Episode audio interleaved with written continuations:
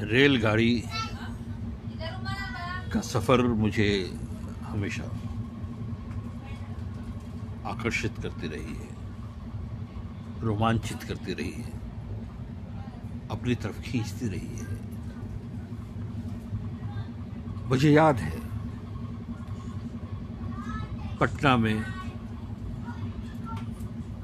जहाँ मेरा घर था उसी के पास एक भुनिये की दुकान थी।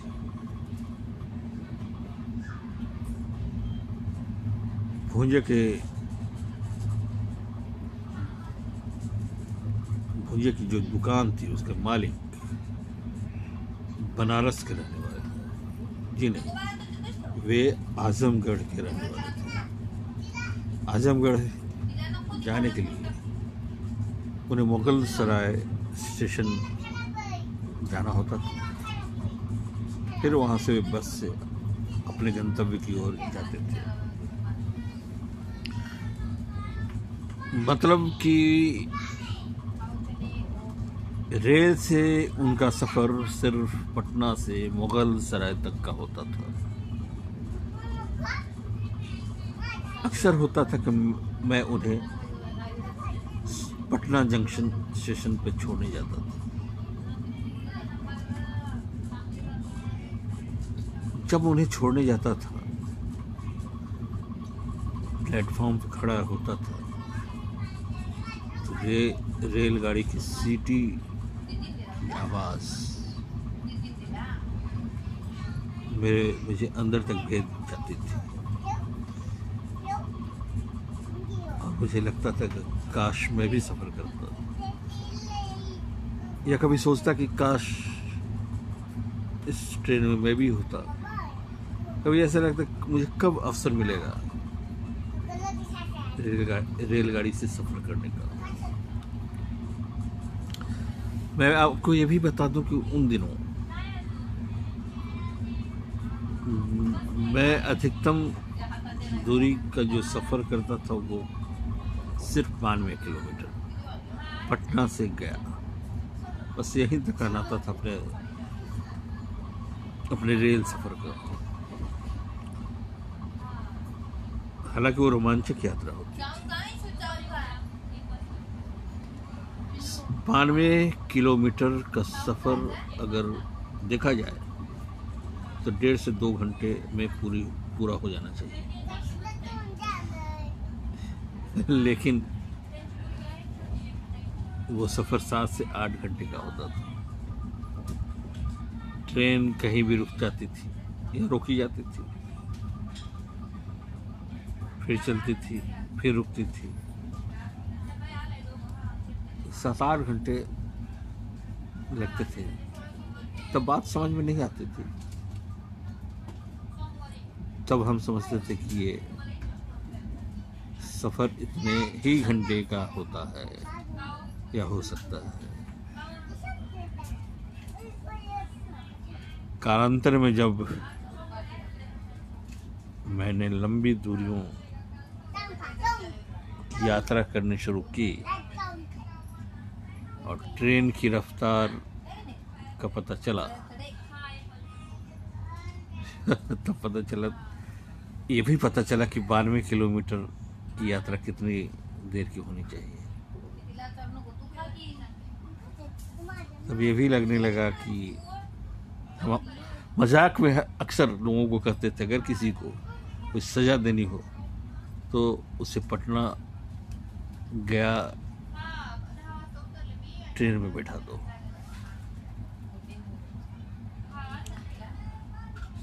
बहरहाल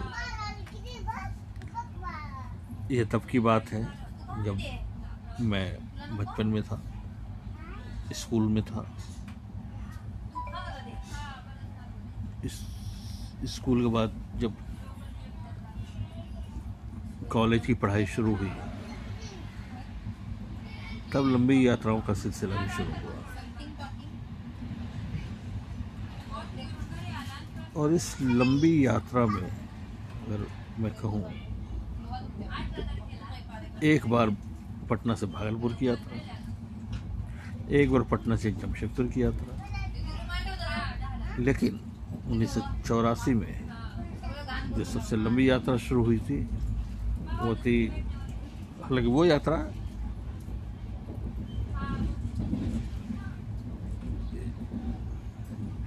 ट्रेन में बैठकर गंतव्य तक सीधे नहीं पहुंचा गया था, तीन टुकड़ों में यात्रा हुई थी। वो थी यात्रा पटना से वेलोर तक यानी तमिलनाडु। तो सबसे पहले पटना से कोलकाता कलकत्ता जा रहा था, जो कि अब कोलकाता हो गया है, यानी कि पटना से हावड़ा। यात्रा कोई आठ साढ़े आठ बजे रात में शुरू हुई और सुबह हावड़ा स्टेशन उतरा और पास में ही चीना बाजार है, वहाँ। उसी दिन फिर तीन बजे क्रोमंडल एक्सप्रेस से मद्रास की यात्रा हुई, जो कि अब चेन्नई है, और चेन्नई से फिर वेलोर तक की यात्रा। वो सबसे लंबी यात्रा थी। अब एक बात और मैं आपको बताना चाहूँगा कि छोटी छोटी यात्राओं में तो पता नहीं चला, लेकिन उस यात्रा में, चूँकि पहली यात्रा थी लंबी, जब कहीं मैं बैठता था तो ऐसा लगता था कि अभी भी ट्रेन में बैठा हूँ।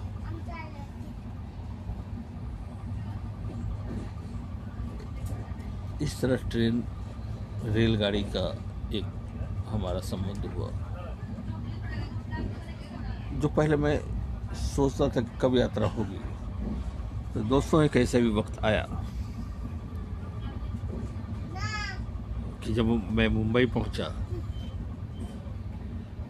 तो मुंबई पहुंचने के बाद वहाँ की, की जो लोकल ट्रेनें हैं उनके साथ एक रिश्ता ही बन गया, और तो रोज़ यात्रा आपको करनी पड़ती है। घर से निकलिए, स्टेशन पहुंचिए, ट्रेन पकड़िए, फिर उतरिए, फिर भागिए, आना जाना वो एक सिलसिला हो जाता है। तो लोकल ट्रेनों की यात्रा के बारे में मैं फिर कभी आपको बताऊंगा, लेकिन जो लंबी दूरी की गाड़ियों, रेलगाड़ियों में सफ़र का अपना अनुभव रहा है, उसे भी बताऊंगा। आज के लिए इतना ही, धन्यवाद।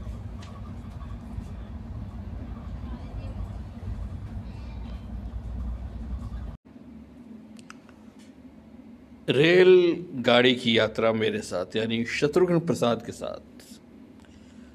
दोस्तों, मैंने पहले एपिसोड में आपको बताया कि कैसे बचपन से ही रेलगाड़ी और उसकी सीटी के प्रति जो आकर्षण था वो गजब का था।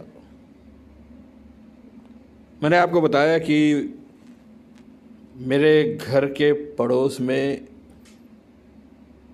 एक भूंजे की दुकान थी।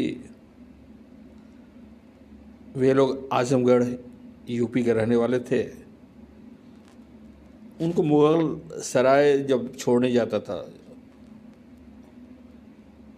तो घर से स्टेशन जाना उनको छोड़ने के लिए, फिर रात में वापस आना। और तब मुझे ये नहीं मालूम था कि पटना और मुग़ल सराय की दूरी इतनी कम है।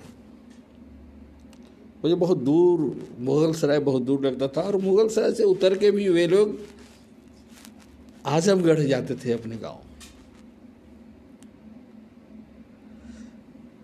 अभी अभी कल ही मैं एक पंद्रह सोलह दिनों की यात्रा करके लौटा हूँ। यह यात्रा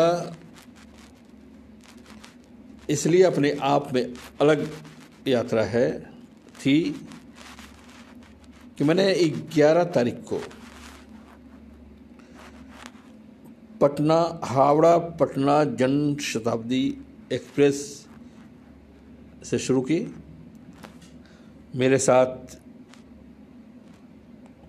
फिल्म निर्देशक और पत्रकार राजेश झा भी थे। तो सबसे पहले तो हम लोगों ने जसीडी, अब देवघर, चूँकि देवघर से यात्रा कर रहा था तो देवघर का जो स्टेशन है, नज़दीकी स्टेशन है, वो है जसीडी।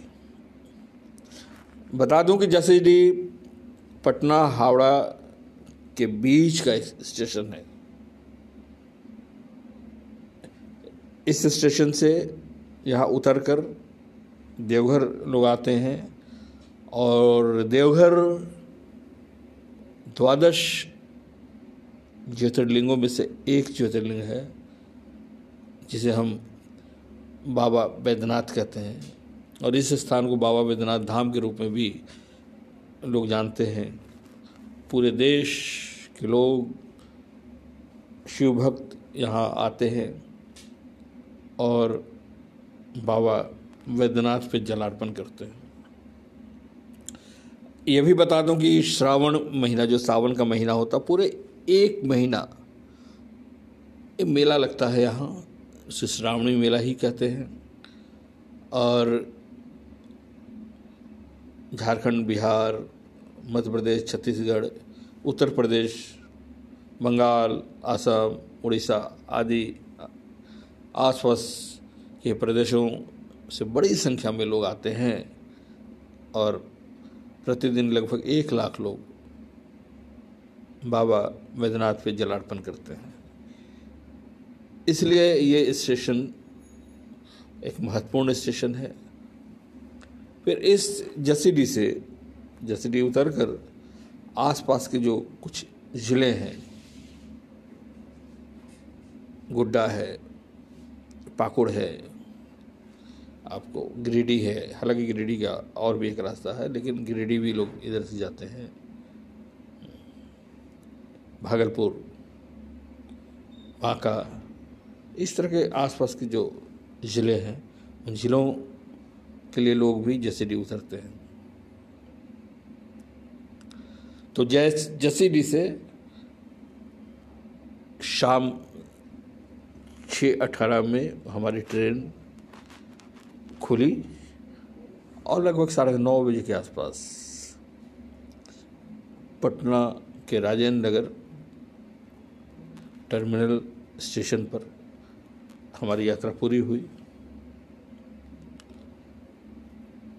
ये इन दिनों चूँकि कोविड उन्नीस यानी कोरोना का कहर है, अभी भी हम कहर उसके प्रभाव प्रकोप से प्रभावित हैं, इसलिए उसका असर है। जो आरक्षित टिकट लेकर ही लोग अभी ट्रेनों की यात्रा कर रहे हैं, अनारक्षित यात्रा करने वालों को स्थान अभी नहीं मिल रहा है, इसलिए ट्रेन में आराम से आप बैठिए, सफ़र हो रहा है।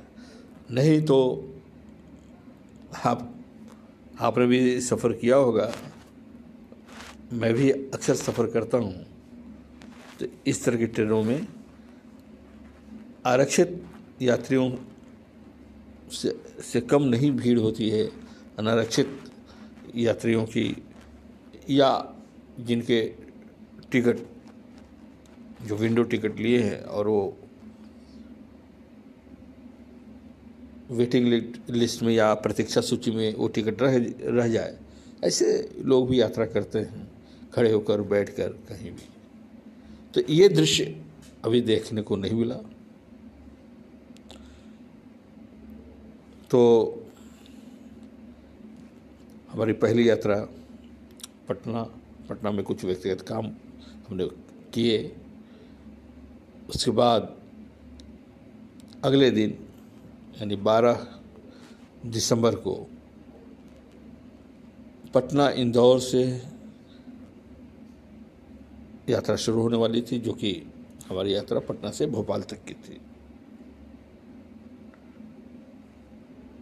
और ये ये ट्रेन बनारस, जौनपुर, लखनऊ वगैरह होते हुए झांसी, बीना, कटनी होते हुए वो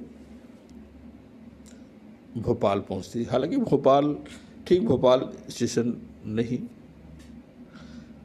संत हृदय हृदय नारायण स्टेशन पे हम उतरे।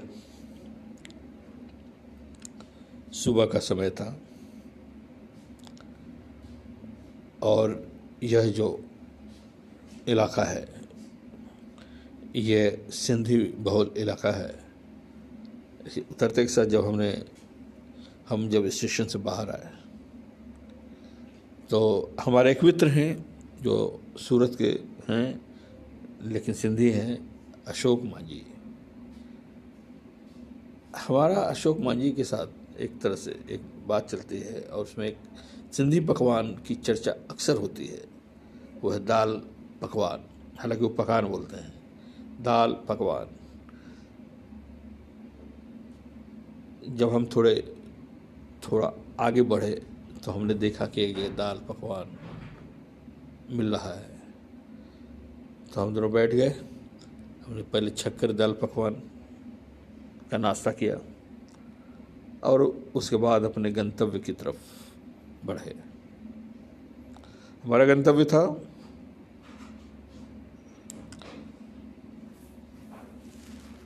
टीटी नगर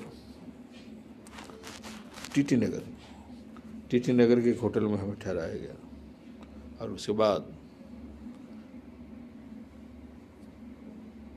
हालांकि जब हम पहुंचे तो हम मौसम इस ठंड के मौसम में भी बारिश हो रही थी, सड़कें भींगी हुई थी, इसलिए हम हमारा पहला दिन कमरे में बंद करके हमने गुजारा। हालांकि थोड़े थोड़ी देर के लिए हम बाहर निकले, एक दो लोगों से मिले, लेकिन फिर कमरे में बंद होना पड़ा। तो भोपाल की यात्रा कई महीनों में बहुत अच्छी रही क्योंकि हम आए थे एक बैठक के सिलसिले में। रोड सेफ्टी एकेडमी की कार्यकारिणी समिति की बैठक थी, तो पूरे देश से लोग आए थे, अलग अलग शहरों से लोग आए थे। ये बैठक चौदह दिसंबर को हुई और इस बैठक के बाद दूसरे दिन हम लोग को एक वैवाहिक कार्यक्रम में भाग लेना था, वहाँ गए। और उसके बाद हमारी जो यात्रा है वो भोपाल से इंदौर के लिए गई। इंदौर यात्रा के बारे में आपको हम बताएंगे फिर कभी।